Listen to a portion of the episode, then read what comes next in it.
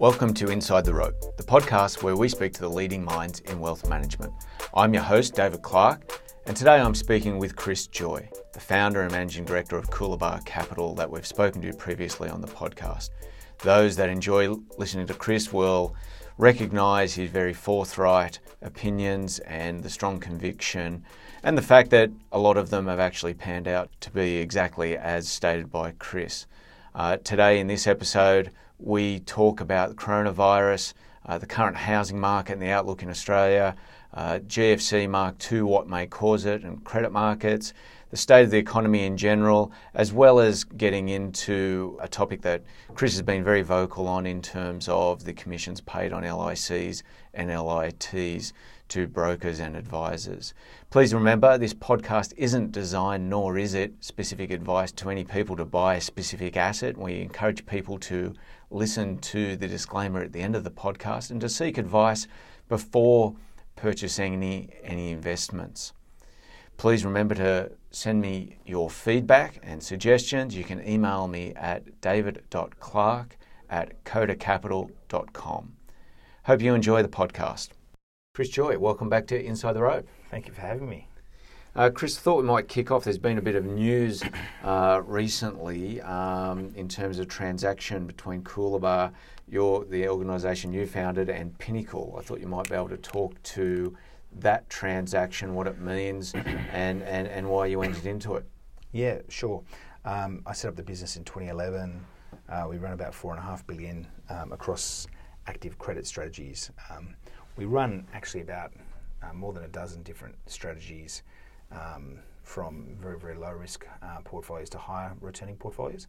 So in the 12 months to January, we've had strategies that have done uh, net of fees, um, you know, um, circa 3.3% cash plus strategies, strategies uh, like our HBRD active hybrid ETF product on the ASX that did almost, I think, 7% net of fees. Our long short credit fund, uh, which did um, around 7%, just slightly north of the 7% net of fees, um, through to our active composite bond strategy, which did 13%. Um, we had 25% of the business that was held, so the staff owned 75%. I have 11 analysts, five portfolio managers. And Angela Bennett, an iron ore billionaire, um, back in 2015 bought a quarter of the business. Um, and what actually happened was I was approached by Hamish Douglass at Magellan about buying into the business, and that kind of kick-started a chain reaction. We were approached by Rob Adams at Perpetual, Pengana, um, a lot of good guys, very impressive guys. And then we were also approached by Ian Macoun, the CEO of Pinnacle. And the thing that appealed to us about Pinnacle was, in contrast to those other parties, Pinnacle have 15 fund managers. They've started from scratch 12. Mm-hmm. Um, so they know what it's like to begin a new business. Uh, they've got over 60 billion under management. Um, and there was just a really, really good cultural fit. So we kind of selected Pinnacle. Excellent. Exciting times going forward.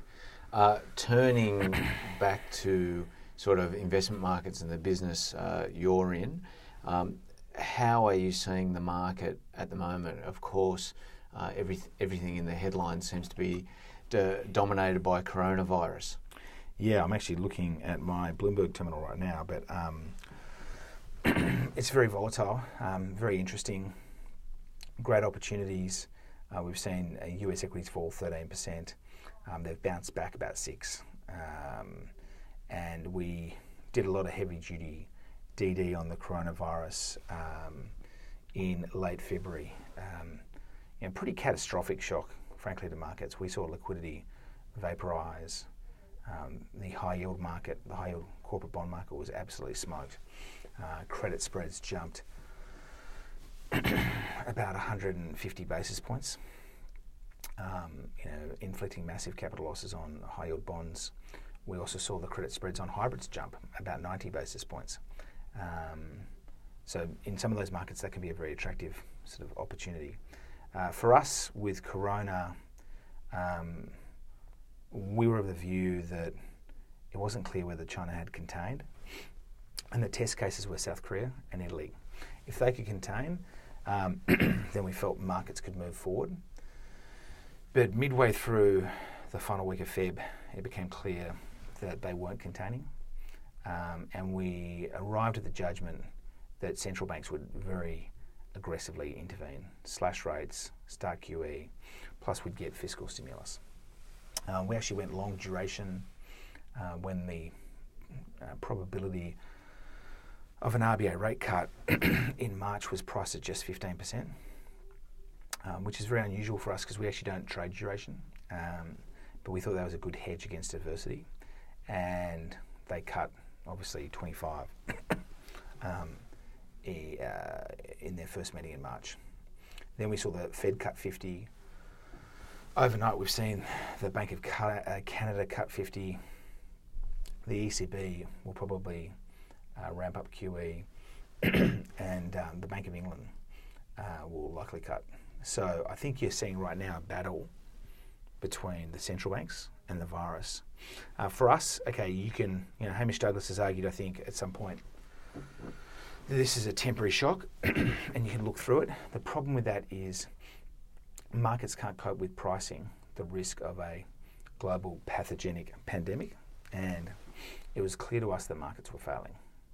So we, um, when we spoke to central banks and governments, uh, and I spoke to the Prime Minister about this, you know, our uh, argument was the RBA needed to move hard and fast, and fiscal policy also needed to stimulate. The government's been running a balanced budget, and the whole purpose of that was to create um, fiscal space to support the economy in an emergency like this, which is, uh, I think, what they'll do. So I actually think that for us, you've basically had an air gap or a liquidity gap between now and when we get a vaccine, uh, and between now and when we get an effective antiviral drug. So they're talking 12 months away, right? Well, um, our analysis suggests Gilead Sciences drug, which is meant to be effective, um, the human trials will be completed in late April, and I think that'll be avail- available uh, within uh, a few months. The Israelis claim they'll have a uh, a vaccine ready in about 120 days, and um, I think the Chinese are going to surprise. I haven't read this anywhere, but our internal prediction is the Chinese are going to surprise with an early vaccine, um, probably in the next six to nine months. But yeah, conservatively, uh, let's assume it's 12 plus. So, what does that mean for markets? Um, well, it's really about what the central banks do and don't do. Uh, I think if the central banks are aggressive, the Fed's cut 50, they're likely to cut another 50 in March. So in a couple of weeks. The RBA's 85% priced to cut to 25 bips in April. Mm-hmm. I think the RBA is going to start QE. Um, I think you're going to see a lot of stimulus from the fiscal side globally. Mm-hmm. So I think if that's sufficient to comfort markets, then markets will start looking through what is probably going to be a two quarter shock to global growth. Mm-hmm. So I think global growth will be negative for the next two quarters. Uh, you'll get a technical recession. Um, but I think then activity will rebound quite quickly. We track real time traffic data in China, um, city by city, and traffic congestion levels in places like Shenzhen. Shenzhen mm-hmm are about 80 to 90% of normal levels. Yeah, so I think the Chinese supply chain is coming on back online quickly. And I think within a month they'll be kind of at capacity. Um, I think the other thing that we focused on is the fatality rate. People have talked about 2.5%, 3.5%. Outside of Hubei, in mainland China, it's currently 0.8%. Mm-hmm. Um, globally, it's 1.6%. Um, outside of China, uh, in Korea, it's 0.6%. But we're not measuring the true number of infections. So our view is the fatality rate will be um, substantially below 0.5.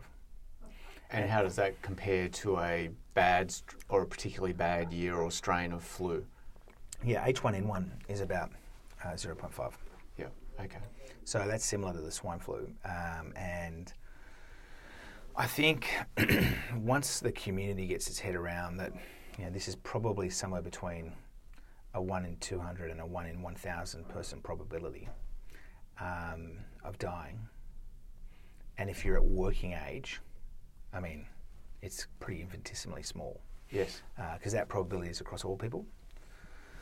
If you're over the age of 80, the current probability is about 15%, you know, about 9% over the age of 70. But if you're working age, it's kind of you know, extremely unlikely. So I think once we get our heads around that, you'll see communities move to mitigation and not actually try and contain too Yeah. aggressively. And I think that um, as we move into the summer months, you also see the flu, or sorry, um, uh, COVID 19 uh, start to dissipate. We haven't really seen it spread yet in any warm climate. Excuse me. Singapore, they had a few. Singapore has um, slightly north of, uh, north of 100 cases, but they've had no deaths. And notwithstanding it's got a massive Chinese population and, it's very high density, um, they've really been able to contain it, as has Hong Kong um, and Thailand, interestingly. So, yeah, I think Singapore's very, very interesting because you would expect it, you know, all things being equal, um, them to struggle, but they've done a good job. And if people see this as an opportunity to buy some assets um, at discounted prices, um, when when would you believe is a likely time for people to start entering into those positions? Do you think? Um, I think um, you're going to see. I'm just looking at the markets again now. Um, I think you've seen people fading it really in the last few sessions. We've probably spent about $450 million net buying bonds over the last few sessions. Um, and you know, US equities are net up about 6%, 5 or 6% um, from uh, the um, uh, from like after the Saturday uh, statement by Jay Powell that they were going to act aggressively. I thought the market reaction to Jay Powell was a little silly because the US equity market was up for an hour after the Fed cut, and then he gave a pretty poor press conference, and the market kind of crapped itself down three and a half percent. But you know, it was up 4.2 um, overnight. So I think there's a lot of fragility in markets, but I really think you're going to see uh, the central banks and the treasuries cauterise this, and markets will look through it. And in Australia, do we see much fiscal policy uh, boost to the economy? Will the government be prepared to go into an election with with a deficit? I think they will be, um, and I think they also back themselves to bounce uh, before the election back into the black. But I think uh, you'll see a solid uh, a solid stimulus, so single digit billions. Uh, it won't be a token stimulus because I think this is you know this is exactly why you go from a balanced budget to a deficit. They were basically in surplus, um, and uh, it's precisely for these sorts of emergencies that you kind of bring out the fiscal guns. Excellent. Well, moving along, pushing that to a side, you've written recently about the state of the Australian housing market, and we, we couldn't be Australians without talking, talking about the Australian housing market. Um, some of your views have been quite forthright. Do you want to talk us through those? Well, we got the correction right. So in 17, I said house prices would fall by 10%. They fell by, I think, about uh, 11. So we picked that perfectly. And we also got the bull market preceding that between 2013 and 2017 exactly right. And then when prices were still falling uh, in April 2019, I said, I think the bust will be over and the housing market will rise by 10% over the 12 months following the second RBA rate cut. And that's exactly what it's done. So we've had you know national prices up 11% now. And um, I think um, we'll see prices rise by, uh, prior to the recent RBA rate cut, I said 20% this cycle. And I think uh, it's more likely to be 20 to 30%. So I'm very, very bullish on Aussie housing. Over what period?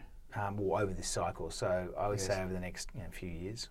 Okay. Um, but at least, you know, I guess you know we're already up circa 11. And what's driving that in your eyes, Chris? So I would say over the next two to three years, at least uh, another 10 to 20 percent of capital gains. Uh, well, it's clearly rates. It's all about mortgage rates. Yes. And I think on an asset allocation basis, people are looking at you know, their equity volatility. uh, they're looking at cash rates. You know, TDs are going to be um, probably around one and a quarter percent. So they need income, and I think uh, uh, housing's been pretty resilient. I do think there's going to be the mother of all corrections when we next have uh, an inflation cycle. So I think Aussie houses, house prices will fall, uh, you know, 20 to 40 percent. But I think uh, you, you, want to be long housing right now. I certainly am. Mm-hmm. And, and what do you think causes that next mother of all recessions? And I think an inflation cycle. Yeah. So we see, you know, the US. There's no real sign of inflation in the system anywhere. That's the conundrum in all of this, and the expansionary policy and the QE that, you know, inflation and wage push hasn't presented itself. Well, we've seen pretty clear, consistent wage gains in the US since 2012. So US wage inflation is running just below three percent year on year, um, and it peaked uh, prior to the GFC at 3.6 percent.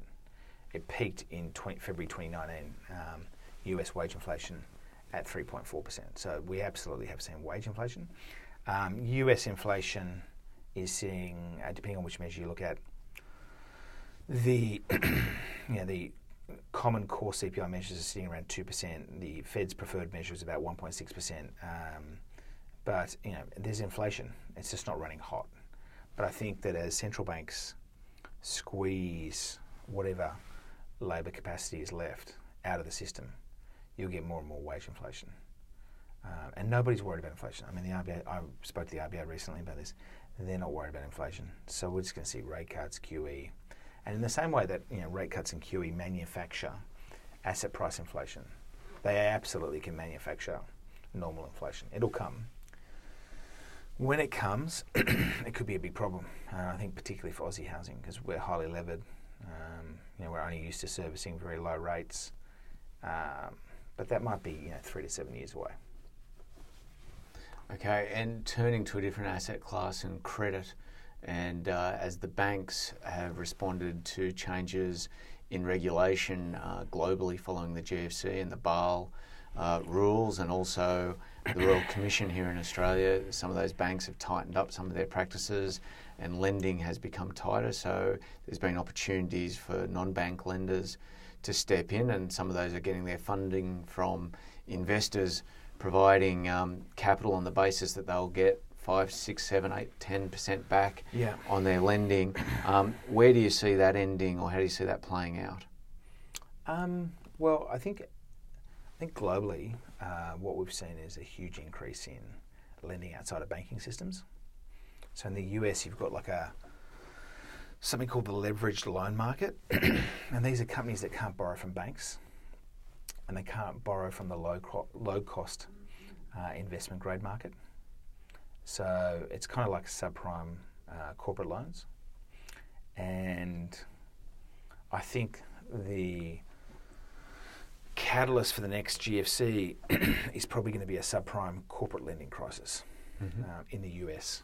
But also, we're seeing here in Australia, super funds are diving into um, private credit, so lending to companies outside of the banks. Um, I think there are some really, really good private credit lenders here in Australia, like Metrics, mm-hmm. um, that really know what they're doing. Part but, of the stable now. Yeah, well, they're a stable mate. My mum, uh, who's a Coda client, I think uh, mm-hmm. invests with uh, Metrics. I've been giving uh, as you probably know, the LIC LIT space a bit of a hard time, and yes, the the metrics guys probably don't appreciate that. Not that they would have ever said, said anything to me, but um, but uh, I think yeah, in private credit there are good opportunities, um, both for businesses and for investors. You're seeing some great new you know, smaller banks like Judo uh, come out, and so there are opportunities, but there are also threats. So it's definitely the case that the banks are limited in what they can lend. Um, so they can't. It's hard for a bank to provide a long-term loan to a business, where other non-bank lenders can. The uh, flip side of that kind of opportunity is that you want to make sure the non-bank lender has the credit expertise to make those loans, um, has multi-cycle expertise. We're seeing a lot of small business lending from new startups where they don't have credit expertise Uh, you're probably going to see a lot of residential mortgage non-banks come to market um, that are new players that again don't have multi-cycle expertise. So we do a lot of due diligence on this non-bank space, looking at non-bank home loan lenders and non-bank um, SME and corporate lenders.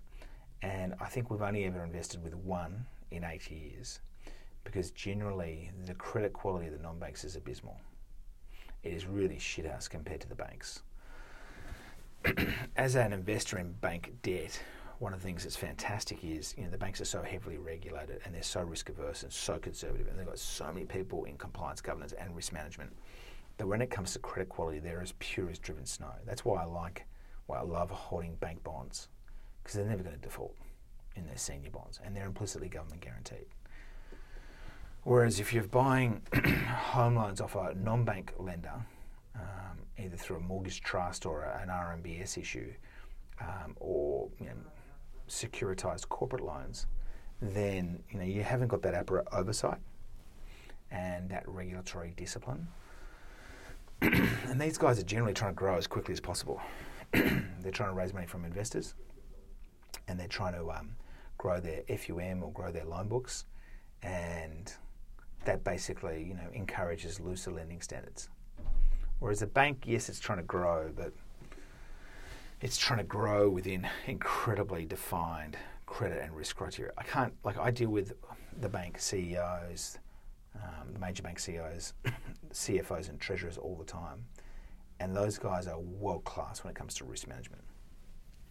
Yeah, the fact that there's all there's been this wave of re-regulation of banks has been very bad for bank shareholders. So that's why their returns on equity have been falling but it's been fantastic for bank hybrid and bondholders because it means the probability of losing money is much lower today in 2020 um, than when it was in say 2007. So to give you an example, CBA's equity ratio on its balance sheet was um, about five percent. So it was levered about 20 uh, times in 2007, whereas today its equity ratio is 12.2% in risk weighted terms, so it's levered less than 10 times.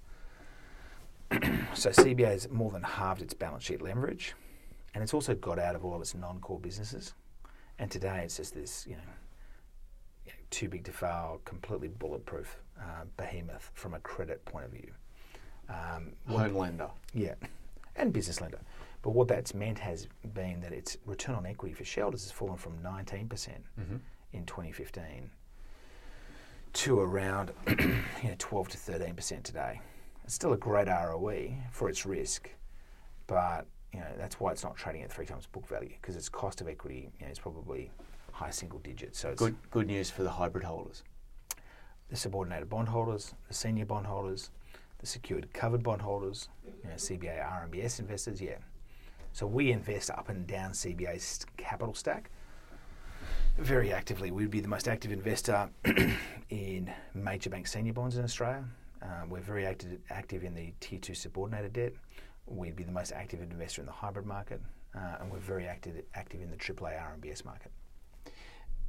Turning that, given that the income fund, one of the main funds used by many of our clients, um, what sort of outlook do you have for that going forward from an income perspective?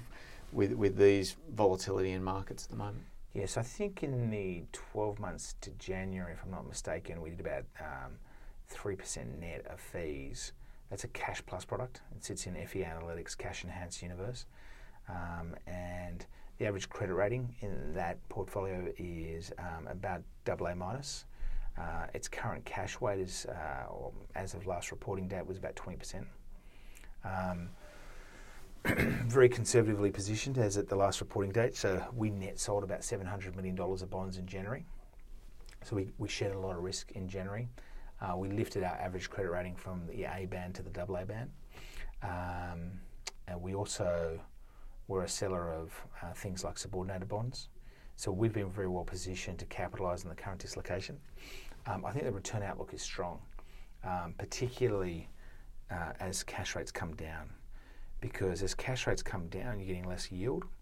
Um, but it also means if you can find cheap bonds, excuse me, that are mispriced and that are paying too much credit spread.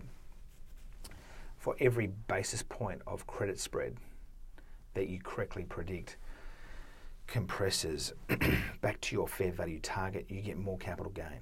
So in this climate, it's actually easier to generate capital gains for our very active style than in a climate where yields are higher. You have something called positive convexity. Um, so for an alpha manager like us, where we're not lo- looking at actually driving the yield of the portfolio, we're looking to find genuine mispricings where we can get capital gains on top of yield uh, and produce alpha, as it's known um, in, in, terms of capital gains. Uh, it's a it's a really um, I think attractive hitting zone. Of course, the risk of that is you achieve or suffer capital losses uh, against the yield in times where spreads widen or, or things. Yeah, that's right. You can't always run the course. You can't always get it right, and you will have periods where spreads widen, and you'll get a small mark-to-market loss. Um, but um, but you know, through the cycle over any sort of you know, 12 to 24 month period, you almost always do better than just holding the bond to maturity or just naively investing in cash. Chris, thank you. That's been very enlightening. Before I wrap things up, I can't help myself. I want to ask about uh, any of the feedback that you've got on your position and stance uh, on the LIC uh, debate or conversation that you've been weighing in on. Yeah, um, listen, it's not so much about LICs and LITs, listed funds. It's just simply about whether financial advisors who are advising mums and dads um, should be able to take sales commissions from fund, from fund managers to push those products to their clients. So people aren't familiar with this. They'd probably um, I'll, I'll, give a summary and you can tell me where, where, where my view or my position on it is, isn't right in that there's been a lot of legislation passed to clean up the advice industry and one of those is the banning of commissions that might incentivise advisors to recommend one product over the other.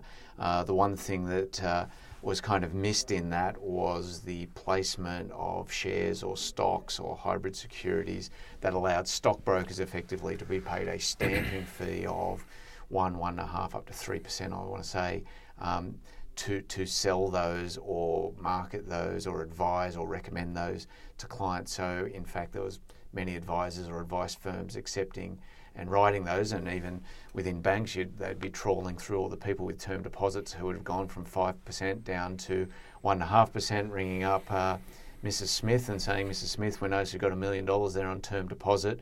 Um, you know, how about uh, you roll that into a hybrid security and you can get 4% income out of it, which sounds a lot better than the 1, 1.75 we've just offered you to roll over. That's probably gone to 1.5 as of earlier this week for your three month term deposit. Um, that's the argument essentially. yeah, there's a bit of nuance there. Um, so, stockbrokers have always been able to earn sales commissions on shares, bonds, and hybrids because that's the medium that companies use to raise capital.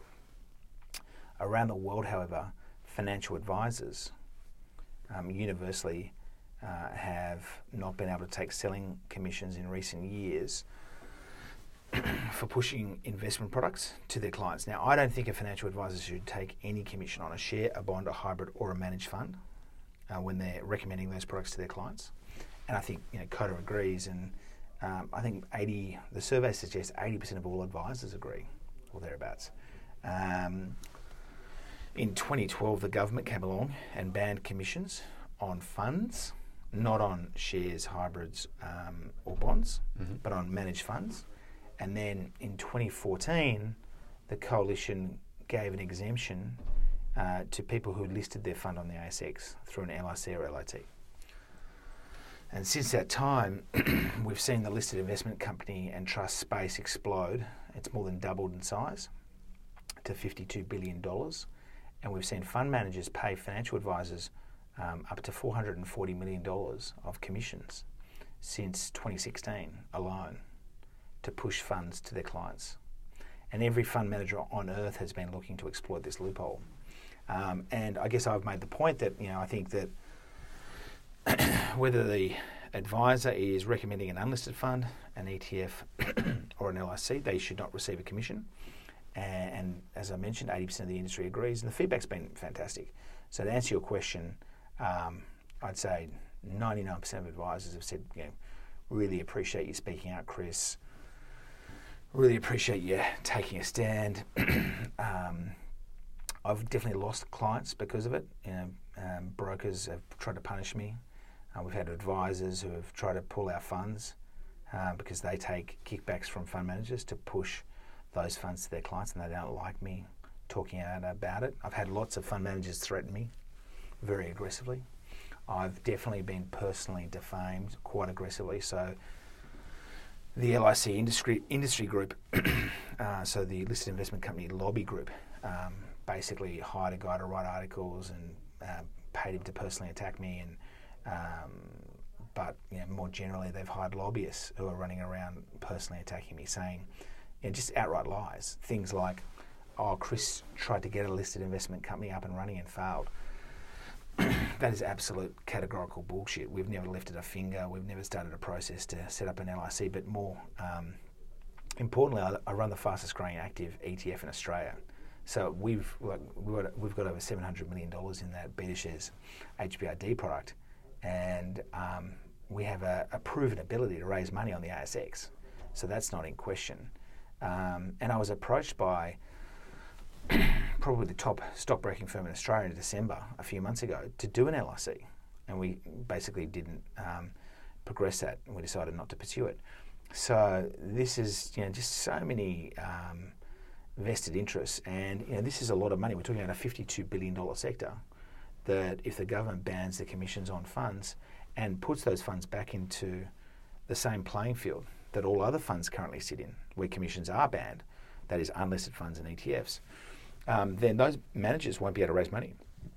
Mm. Excuse me. Um, one of the things, so the managers are out there running out about saying, oh, when we pay one and a half to three percent to advisors. so I think you know KKR have a listed fund, and they paid more than twenty million dollars in commissions to advisors to raise nine hundred and twenty-five million dollars. And some folks, not KKR, but some folks running around saying, "Oh, these these selling fees they don't influence you know what an advisor recommends." And that's obviously BS. Nobody believes this. Um, and the good guys running LICs, like Hamish Douglass from Magellan, has come out and said this is a huge problem. Paul Moore from um, uh, PM Capital, who runs two LICs, has said this is a disaster. the conflicts of interest are huge. Um, the forager guys who run an LIC have said you know, these commissions need to be banned um, they all recognise that this is diabolical for the industry because what will happen is all fund managers, including myself, um, if they don't stop this practice, we'll all be forced to go into the ASX. we'll all be forced to pay huge sales fees to push products through advisors to clients. Um, but even more importantly, uh, unconflicted advisors, and only about 17% of advisors take these fees. So uh, the 83% of advisors who don't take these fees um, they don't get these huge commissions. So the 17% who do will be able to lower their fees to clients, take the conflicted commissions from the fund manager, push the product down their clients' throats. the clients end up with terrible advice, um, but what will happen is that the advisors will be able to um, grab massive market share from unconflicted advisors because they can effectively charge their advice for almost nothing mm. if they're getting enough of these commissions. Um, people, ch- you know, people are sort of saying, "Oh, well, the commission might only be two hundred dollars," but the commission could be two hundred dollars for two hundred clients. So it's something you're talking about, you know, potentially yep. on one deal, an advisor could earn, you know, anywhere from you know twenty to sixty thousand dollars, depending on the size of the commission. So. Um, you know, and the other thing that the industry said was, oh, the equi- so seventy percent of all these listed investment companies and trusts, they end up listing at a dollar or two dollars. And they're trading it. They, and they that. trade below that net tangible asset number.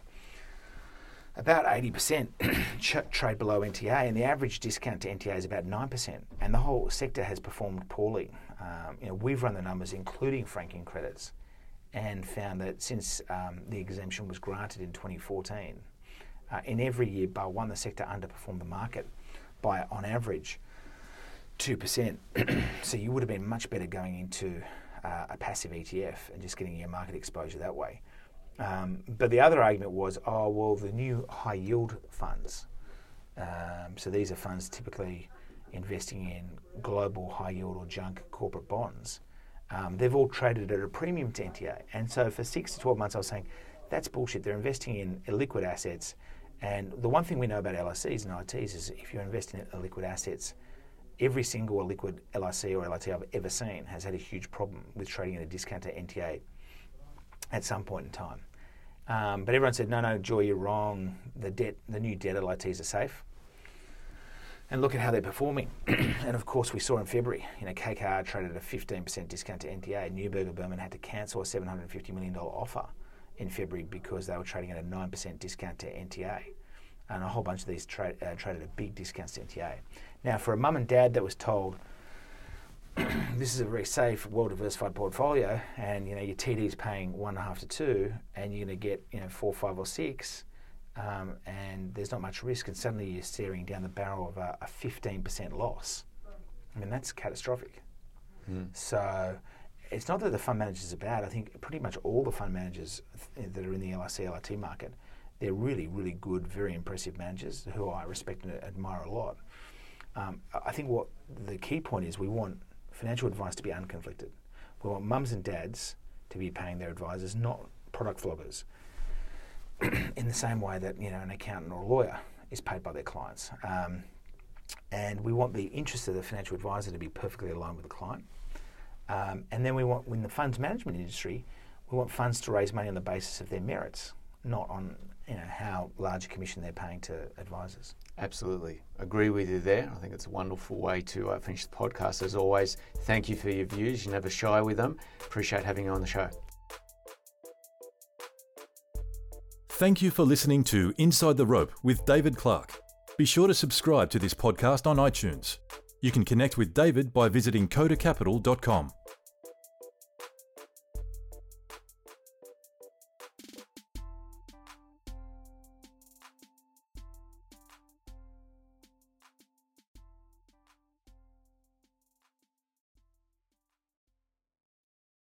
Any views expressed in this recording represent the personal opinions of the speaker and do not represent the view of any other party. If this recording contains reference to any financial products, that reference does not constitute advice or recommendation and may not be relied upon. Listeners in Australia are encouraged to visit www.moneysmart.gov.au to obtain information regarding financial advice and investments.